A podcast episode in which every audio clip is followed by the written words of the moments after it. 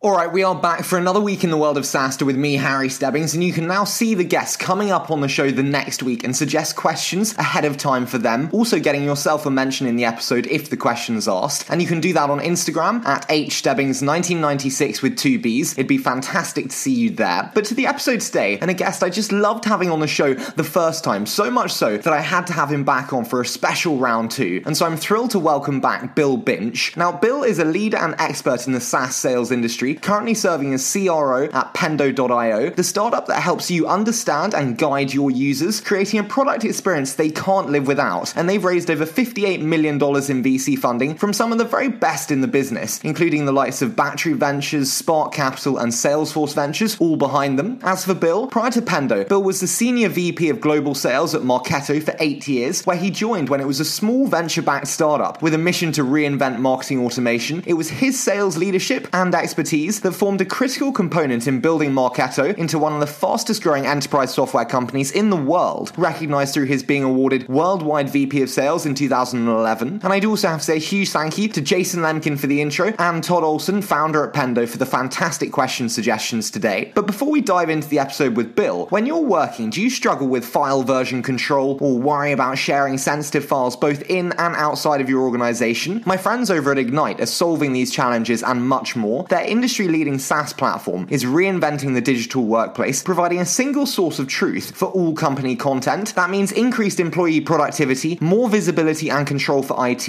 and peace of mind for business leaders in a matter of minutes. And for those handling international data, Egnyte fully supports GDPR compliance, helping you find and secure sensitive information to prevent harmful breaches and avoid penalties. And if you want to learn more about what Egnyte has to offer, visit egnyte.com forward slash SaaStr. That's egnyte.com forward slash slash SaaStr. And thanks to my friends at WePay, let me introduce you to another very cool player in SaaS, AmeriCommerce. AmeriCommerce is an e-commerce platform for high volume online stores and complex products. It's powerful and pro grade by design. With it, you can run one store or multiple stores with shared or separate inventory, manage wholesale and retail, customized for specific customers or scenarios, and more. Because of this, it's particularly attractive to mid sized and larger businesses. And you can learn more at AmeriCommerce.com. And to learn how you can grow your revenue with integrated payments, payments like AmeriCommerce did, visit WePay.com forward slash SaaStr. WePay's got this incredible cheat sheet on how to get started with platform payments. Again, that's WePay.com forward slash SaaStr. However, that's enough of these dulcet British tones, and I'm now thrilled to hand over to Bill Binch, CRO at Pendo.io.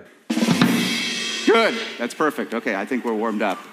Bill, it's absolutely fantastic to have you on the show for a second time. What can I say? I so enjoyed the first time that this was just a must do with the move to Pendo. So thank you so much for joining me today, Bill. Absolutely. I don't know if being a repeat contributor or a repeat offender is better or worse, Harry, but I'm excited to be on the show with you. I think we should do repeat contributor for this case. Um, but I would love to start with, for those who missed the first episode, a little on you, how you made your way into the world of SaaS and now came to be CRO at Pendo. Yeah, absolutely. You know, I had a traditional software upbringing after uh, finishing university of working for Oracle, PeopleSoft, and BEA, all big billion dollar software companies. And in 2007, saw the shift that was happening and made my move into a small company and was there for a short amount of time before it sold. And then was fortunate to be the 17th person to join Marketo and embarked upon nearly a decade journey with them after that. And so that was a great place to learn and really quite even help define some of the way that SaaS is sold and delivered today. No, absolutely. What a journey it was. I do have to ask though, the incredible nine years spent at Marketo, seeing that scaling firsthand, what were the core takeaways that now, especially now you're at Pendo and in a smaller organization than the Marketo that you left, that you've taken with you and those transferable learnings? Yeah, I think the key thing, Harry, there is that change is going to happen. And when I mean that, inside your organization, and it will be hard. But embracing that difficult difficulty is really good because I look back at the Marketo years and there are times when I owned sales and all of customer success. There are times that I gave renewals away to somebody and then I got it back. There are times that I had biz dev and then I gave it away and then got it back. There were times I had the channel. There were times that I focused on SMB. There were times I focused on international. And those didn't always feel good, those changes at the moment, because it might have meant a new boss. It might have meant a new organization, maybe even one that was struggling and you had to go turn around. But in looking back, the experience is just exceptional because having gone through that, I have the experience now. And so when I go talk to another organization, whether it's just helping advise somebody or like at Pendo, being a part of the team, I just bring such a wealth of experience that I was able to experience myself and bring the knowledge and the know how from that. I love the element of embracing the change. Incredibly tough to do, though. I'm intrigued. What's that first step to embracing change? Like I said, there's an old saying where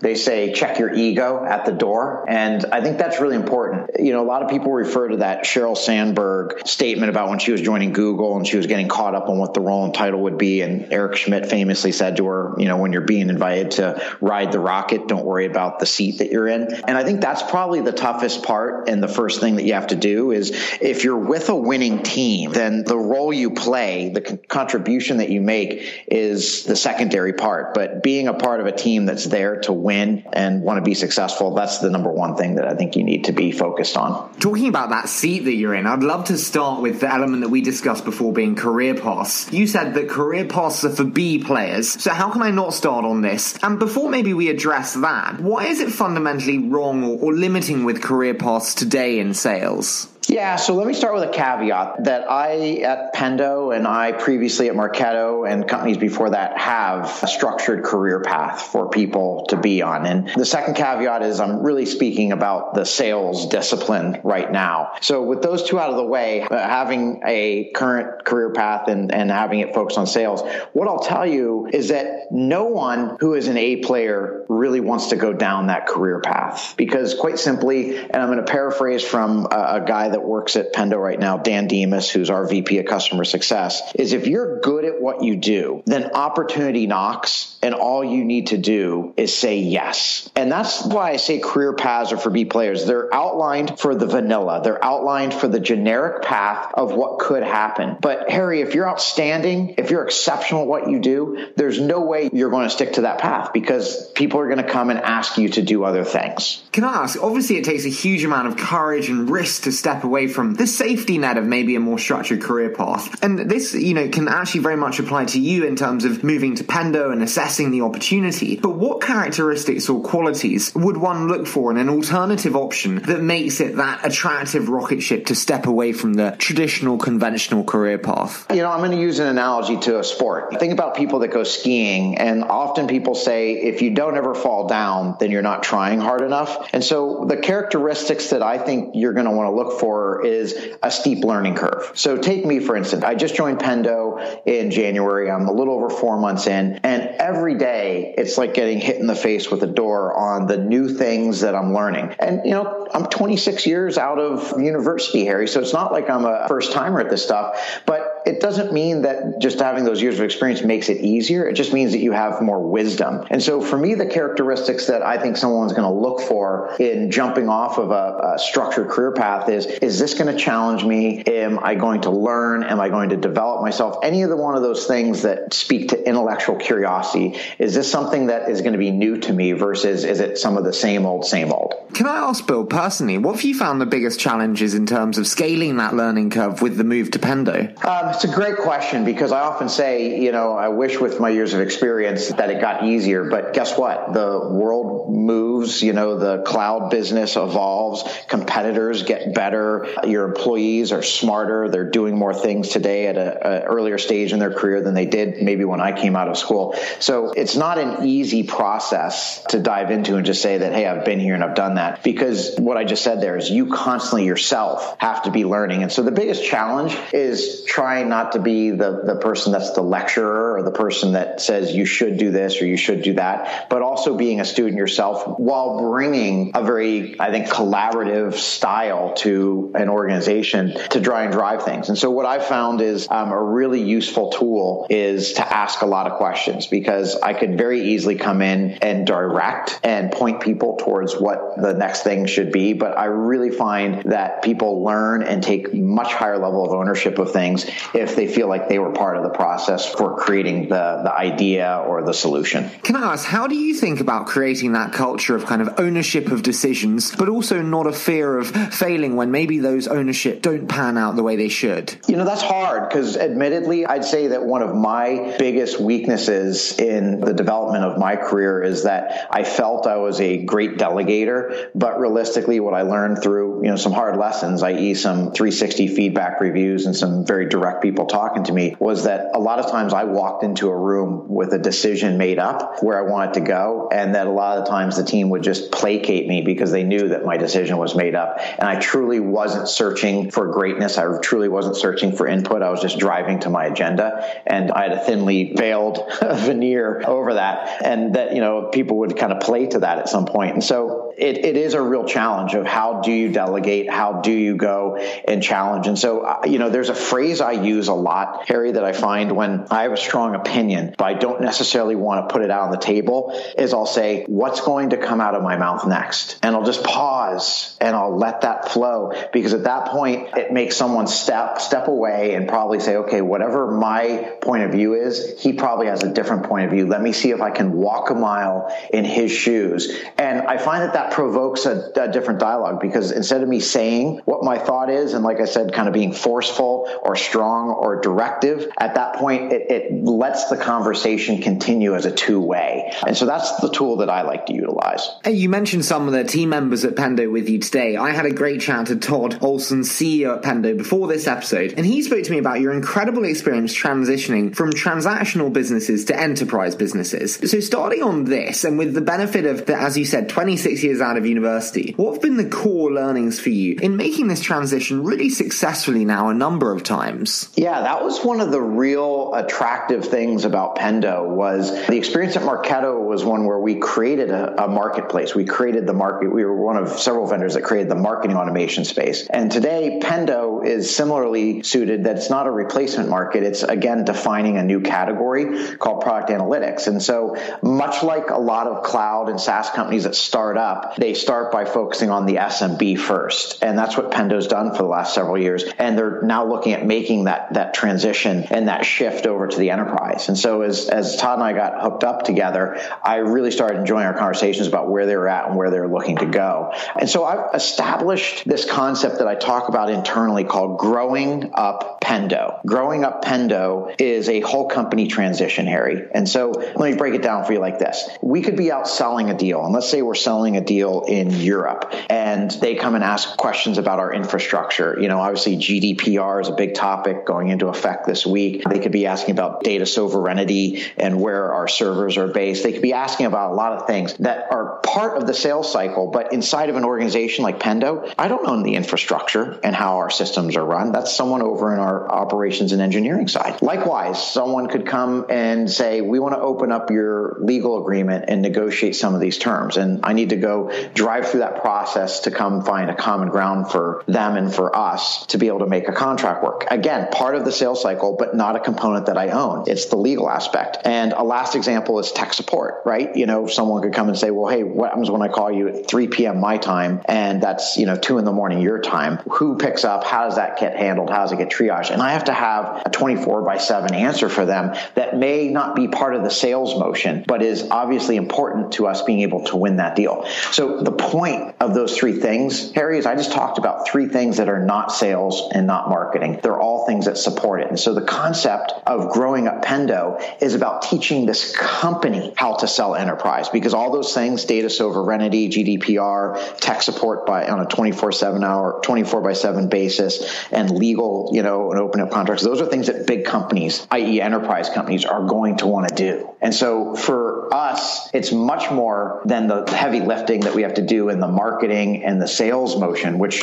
I'm not making light of, is tremendous. To move from a transactional business to an enterprise business is tremendous there. But it's much, much more than just sales and marketing. And that's the mistake I think a lot of people make in looking at a transition. They think, oh, we're just going to go hire a bunch of expensive sales reps and suddenly we're going to catapult ourselves up into selling into the enterprise category. And that's just not accurate. I actually had a guest on the show recently. You mentioned there about starting an SMB and working up. I had a guest on the show recently that posited that it was easier to start enterprise and then go SMB because of the product functionality that you build out for enterprise being much more granular and detailed and the tech support team being built out much more succinctly. How would you respond to that top down versus bottom up analysis? You got to compartmentalize it from a product perspective. There's probably a, a stronger case to be made that if you start with it big and then, you know, start limiting functionality, move downwards, that that's an easier motion. On a go to market side, I would vehemently disagree. And that'd be a great dinner or a, a, wine conversation with that individual.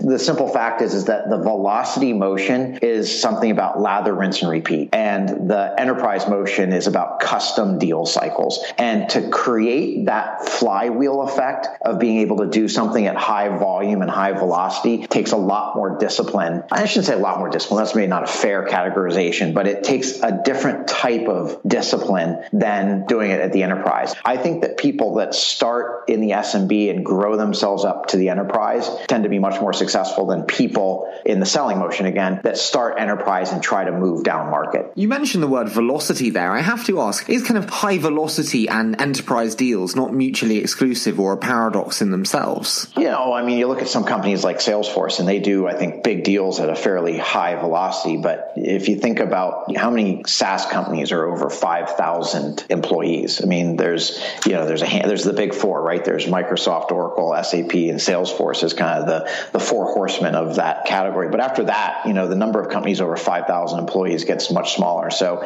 you know, it's not mutually exclusive, but I do think that most companies today are thinking about that there's a distinct motion that they have to build for the velocity biz and that there's a separate and equally distinct motion that they build for the enterprise side. Can I ask for you as the CRO at Pendo, kind of uh, making that move from SMB to enterprise, how do you think about internal asset allocation and, and how you kind of prioritize functions with the move upstream? Well, this goes back to what we started on that don't be afraid to embrace the change because things that you do today are not going to be things that you do tomorrow. You know, in an SMB world, you might have pricing up on your website and then you find later that that's difficult because it sets a precedence in someone's mind. And so all of a sudden you have a big enterprise company come in where you're going to go run a six or a nine or a 12 month cycle and to go back to pricing on a website, you know, is hard because they come back and say, well, you know, isn't it based on X, Y, and Z that you've posted here? Whereas at that point, when you're doing that six or 12 month sales cycle, you're really selling against a value proposition as opposed to, you know, a, a technology proposition. Yeah, absolutely. In terms of the move upstream, we discussed before about kind of being self aware of your own organization. How do you think about the changing internal structure, maybe specifically to sales teams, when you make the move from SMB to enterprise? And what are those core hires? Yeah, so just from the moves before I talk about the hires, I think, you know, it's it is a journey. And I think the big thing is when you're in an SMB or a transactional world, you think about things in terms of weeks and months. And therefore you tend to put your investments of people and, and dollar resources towards that. Whereas when you start thinking about going upstream, it moves to much more of a quarterly or an annual type of viewpoint, which means that when you make investments, Harry, your ROI is slower to achieve. And that's tough. That's tough, right? Because if you've built your business on a week and month cadence and you're used to seeing return in a couple of months, and then you start doing things that are longer term focused, meaning longer term deals, bigger deal sizes, more expensive sales reps, those take longer to pay off. And so you've got to have that ability to weather that time frame and that change because people get anxious and start getting worried. So from a resource perspective of the people, it's very typical to go and build a repeatable motion for your your down market or your SMB team. And that tends to be people that are newer and younger in their career, meaning they've gotten there and they're looking for lots of guidance. They're looking for a very structured process. They're looking for sales methodologies and things that they're going to take with them to their next jobs. And then uh, the people on the other side of that, on the enterprise side, tend to be people with, you know, 10, 15 plus years of experience out of school. And they're focused on a, on a different type of act right? They're not necessarily coming to you to look to get that sales methodology training or, you know, the negotiation training because they've probably been through it. What they're looking to do is take their skill set and apply it to an organization to go be successful and win. You mentioned the people element there and kind of internal personal trajectories. I'm really intrigued in terms of kind of building out that sales team before you left me on a cliffhanger. And it's one that actually I've been meaning to ask you for about 18 months. So I'm thrilled to have the chance today. You said you've got to rig the recruiters. What did you mean when you said rig the recruiters? Yeah. So the idea is, is if you're a young software company getting going, you probably have very little brand recognition. And if you go knock on the door of any recruiter to get talent and say, I want your A plus people, well, you're unproven to them. And so you've got to find a way to prove yourself. And so I think there's a couple of things where you have to make your own rules. To sit there and just say, I'm going to come in and I'm going to pay a recruiter the standard fee. Well, hell no. You can't do that. If you want to truly get A plus talent, then you're going to have to go pay for it. And, and so to me, the idea of rigging the recruiters was back in the early days of Marketo, the first thing I did since we had no brand recognition as a company was I went and offered a higher percentage rate for their people. And so that got their attention on, okay, these guys are willing to pay to play. And then number two is you need to create some volume. You need to hire more than one person because if you think about a recruiter, they're just like any other business. They want to go back to their existing customers because those are easier customers to sell generally and do repeat sales to them. And so what I had to do was put a motion in place that A, I was going to pay them more and B, I was going to make it so that it was a continuous process. And that was the concept of rigging the recruiters. It was essentially me coming up with a concept of, of how I was going to go get their attention. And the last thing that I did was an internal thing, which was I put some incentives in front of my sales team that they could then go and overachieve. And by overachieving, they could go proudly boast that they had earned this money. And that gets the attention of those recruiters as well, because a recruiter is looking to place a top talent in a place where they can make money. And if you've got the internal people telling you that they've got that going, that they're making their numbers and overachieving on their earnings, then you're going to kind of build upon that success. Speaking of them kind of hitting their targets and signing those logos, I'm intrigued because before we discussed the element of kind of onboarding new customers, and you said about the importance of getting as many customers on board as fast as possible for the confidence of the team. How do you think about this when building out a team in the much slower enterprise space where deal cycles are much longer? So, first of all, I'd say that I think most SaaS companies today come out of the gates and have some focus on SMB and don't focus just exclusively on the enterprise. There are those companies that do that, and that's a, a little bit of a different place. But, you know, I first of all think about the goal is to build your base with logos. There's a circle of life, to use a cheesy term, that I think is beneficial to any company that getting logo helps with, which is number one, it gives confidence to the sales team that they have a product that's sellable and that they can close deals. Number two is it hands that off to the customer success team and they get experience turning customers on to the product and enabling them and seeing what components are in use from the customer. That then provides feedback downstream to the developers who can then now say, okay, let's tweak our product to go in this direction or in this other direction. And then that goes back to the top of that funnel, which is marketing to say, hey, this product is being built for this purpose. So we need you to message and kick up the dust around that. And so, like I said, I think the benefit of if you, if you sell logos is that the whole company wins. That energy of closing business becomes contagious across the entire organization. And so I'm not sure there's a way that you can shorten an enterprise sales cycle if that's the focus that you go, other than just, you know, being aggressive about wanting to get logos onboarded. I completely agree. There are elements though that people often cite as kind of tipping people over the edge. One of them being pilots, another being discounting. On the pilot element, what are your views on pilots and what one should really be looking to drive in those engagements? Yeah, I think there's a difference between a pilot and a trial. To me, a trial is someone saying, I want to test your software and kick the tires. So that to me is a technical evaluation and it tends to be fairly short. You know, hey, you you say your product does this. I want to prove it. And so give me access to your software and let me do it. That to me is a trial versus a pilot to me tends to be much more value focused. A pilot is your company's product does the following functionality, but there's some type of benefit statement that your company company has a mission to deliver inside of their customers. And I want to see some of that mission come through. And that's to me what a pilot is. So a trial to me is technical, it's shorter term. A pilot is something that's a little bit longer term, is how I really think about that. And I think the key of either one of those for both the vendor as well as the buyer is to have mutually agreed upon success criteria. If you just start a trial or a pilot and there's no criteria of what defines success, it's kind of like me asking you, Harry, to go put your running shoes on and your workout gear and saying, hey, here's the starting line, get ready to run. And you, you ask me, well, Bill, is this a sprint? Is it a 5K, a 10K, a marathon? What is this? And I'll go, I'll let you know when you get there. That just doesn't feel very good. And so I think mutually agreed success criteria is the real critical thing,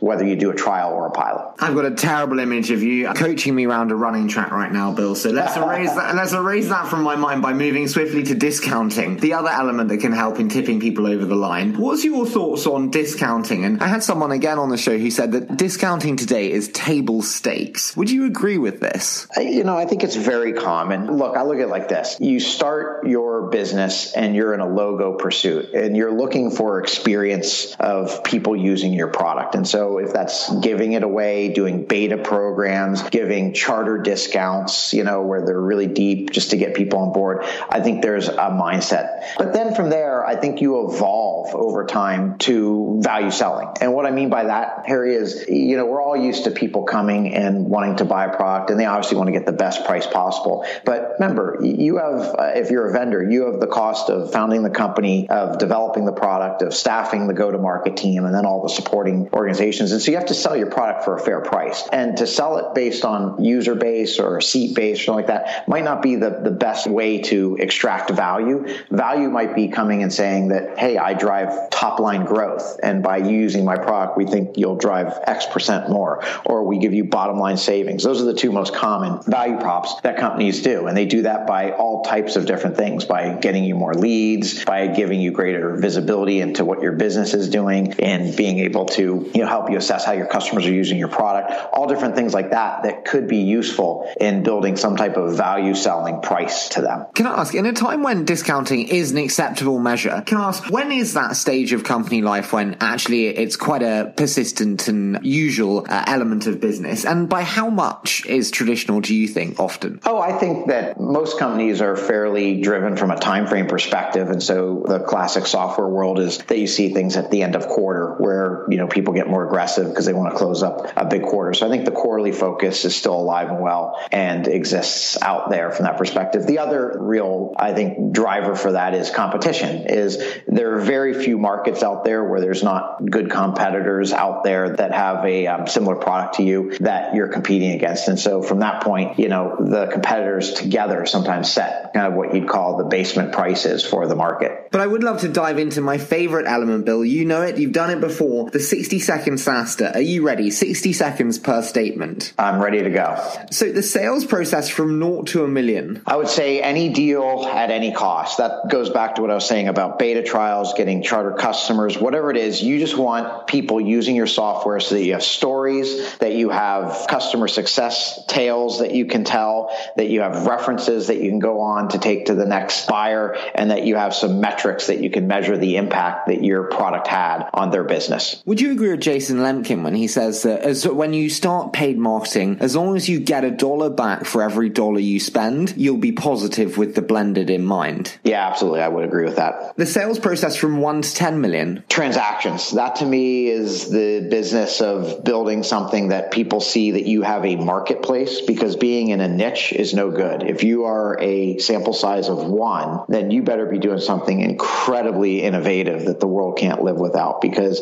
it doesn't matter if it's, you can use, you know, uh, Ford to Toyota, you could use Uber to Lyft, you could use any Coke to Pepsi, any variable out there in the world. If there's a good product out there, there's a second good product as well. And so to me, that one to $10 million space is about building that marketplace and getting customers to use your product. And then the space that you'll soon be entering with Pendo, the sales process from 15 to 100 million. Yeah, this to me is the, the area where you're going to look for customer expansion. This is where you're going to leap beyond looking at getting new customers onboarded and start looking to how do you grow inside of your current customer base because that's I think a, an imperative to being a successful company and making it through that 15 to 100 $100 million range. I think at that stage, you've got to be thinking about what your next act is in terms of what other products can you go back to your current customers and sell. I think you've got to be thinking about how you expand inside of those customers. And I think that's where you're truly, truly getting the value statements that I talked about back from your customers. That's where you want to have people standing on the stage at your conference or your summit talking about the impact that you've had on their business. That's um, that's real success to me. Bill, what keeps you up at night? You know, Harry, there's, a, there's an old concept of a thought called groupthink that people have talked about, where a group can get themselves spun up around a topic. I think that's evolved. I think that there's a concept called team think, which is how do you match up the thoughts of an individual with an organization? Because I think this world moves so fast right now, information so abundant that people are very fast to have a bias to act, which is great. That happens to be one of Pendo's cultural values is have a bias to act. But to get that bias to act to work in conjunction with what the top line mission of the goal or top line mission of the team is and aligns with the goal of that team, that takes work. That takes a tremendous amount of communication. So what keeps me up is getting the team to all think in a similar manner. And, and remember when I said earlier in the show here, a thing that, that I say, you know, oftentimes when I want someone to really think about a topic is what's going to come out of my mouth next. It, uh, it just gets them to a place where if they can start anticipating you with a fair amount of accuracy on what your actions would be in that situation, then that means that a team is cohesive. And, you know, you, you could use a, a, million cheesy sports analogies, talk about different teams and whatever sport they wanted. But essentially, what you see in teams that win is it's not just one individual who's really awesome. You see a collection of individuals that are really, really good at what their, their specific role is. Well, who doesn't love a cheesy sports analogy? But I want to finish today on the final question being, what do you know now, Bill, that you wish you'd known? Now, you can take a, a couple of different options here. It could be from your time starting with Marketo as employee number 17 from 26 years ago. But what do you know now that you wish you'd known at the beginning of dot dot dot given choice? You know, there's a there's a couple of things that, that jump out at me. I think there's a different mindset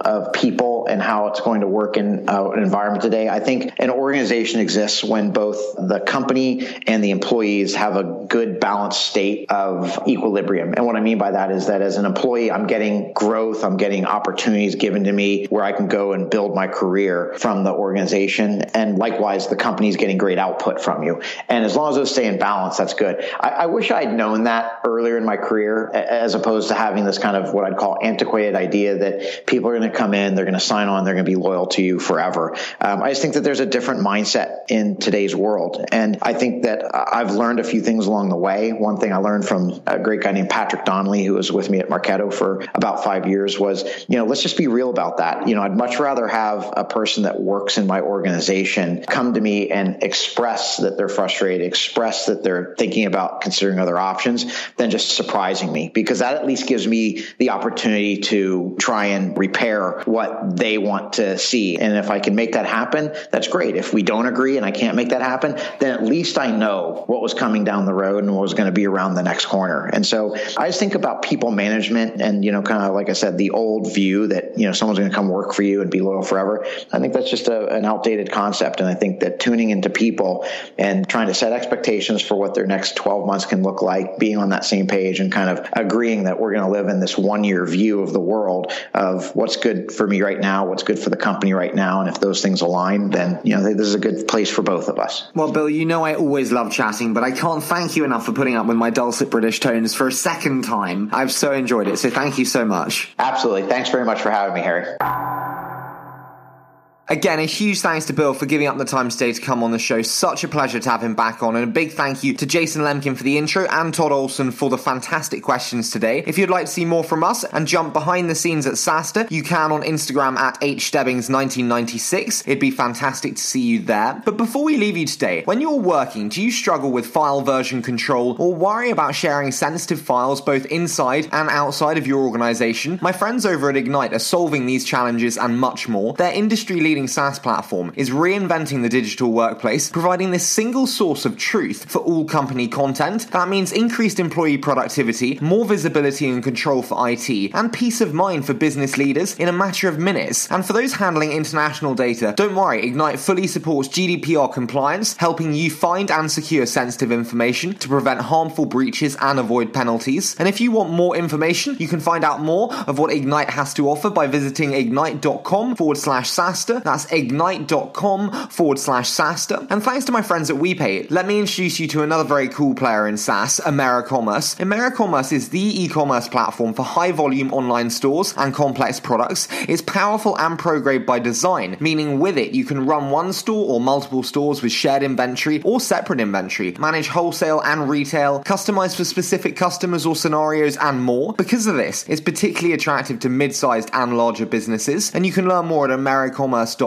And to learn how you can grow your revenue with integrated payments, just like AmeriCommerce did, visit wepay.com forward slash SaaStr, and WePay's got this fantastic cheat sheet on how to get started with platform payments. Again, that's wepay.com forward slash SaaStr. As always, we so appreciate all your support, and I cannot wait to bring you next week's SaaStr episode.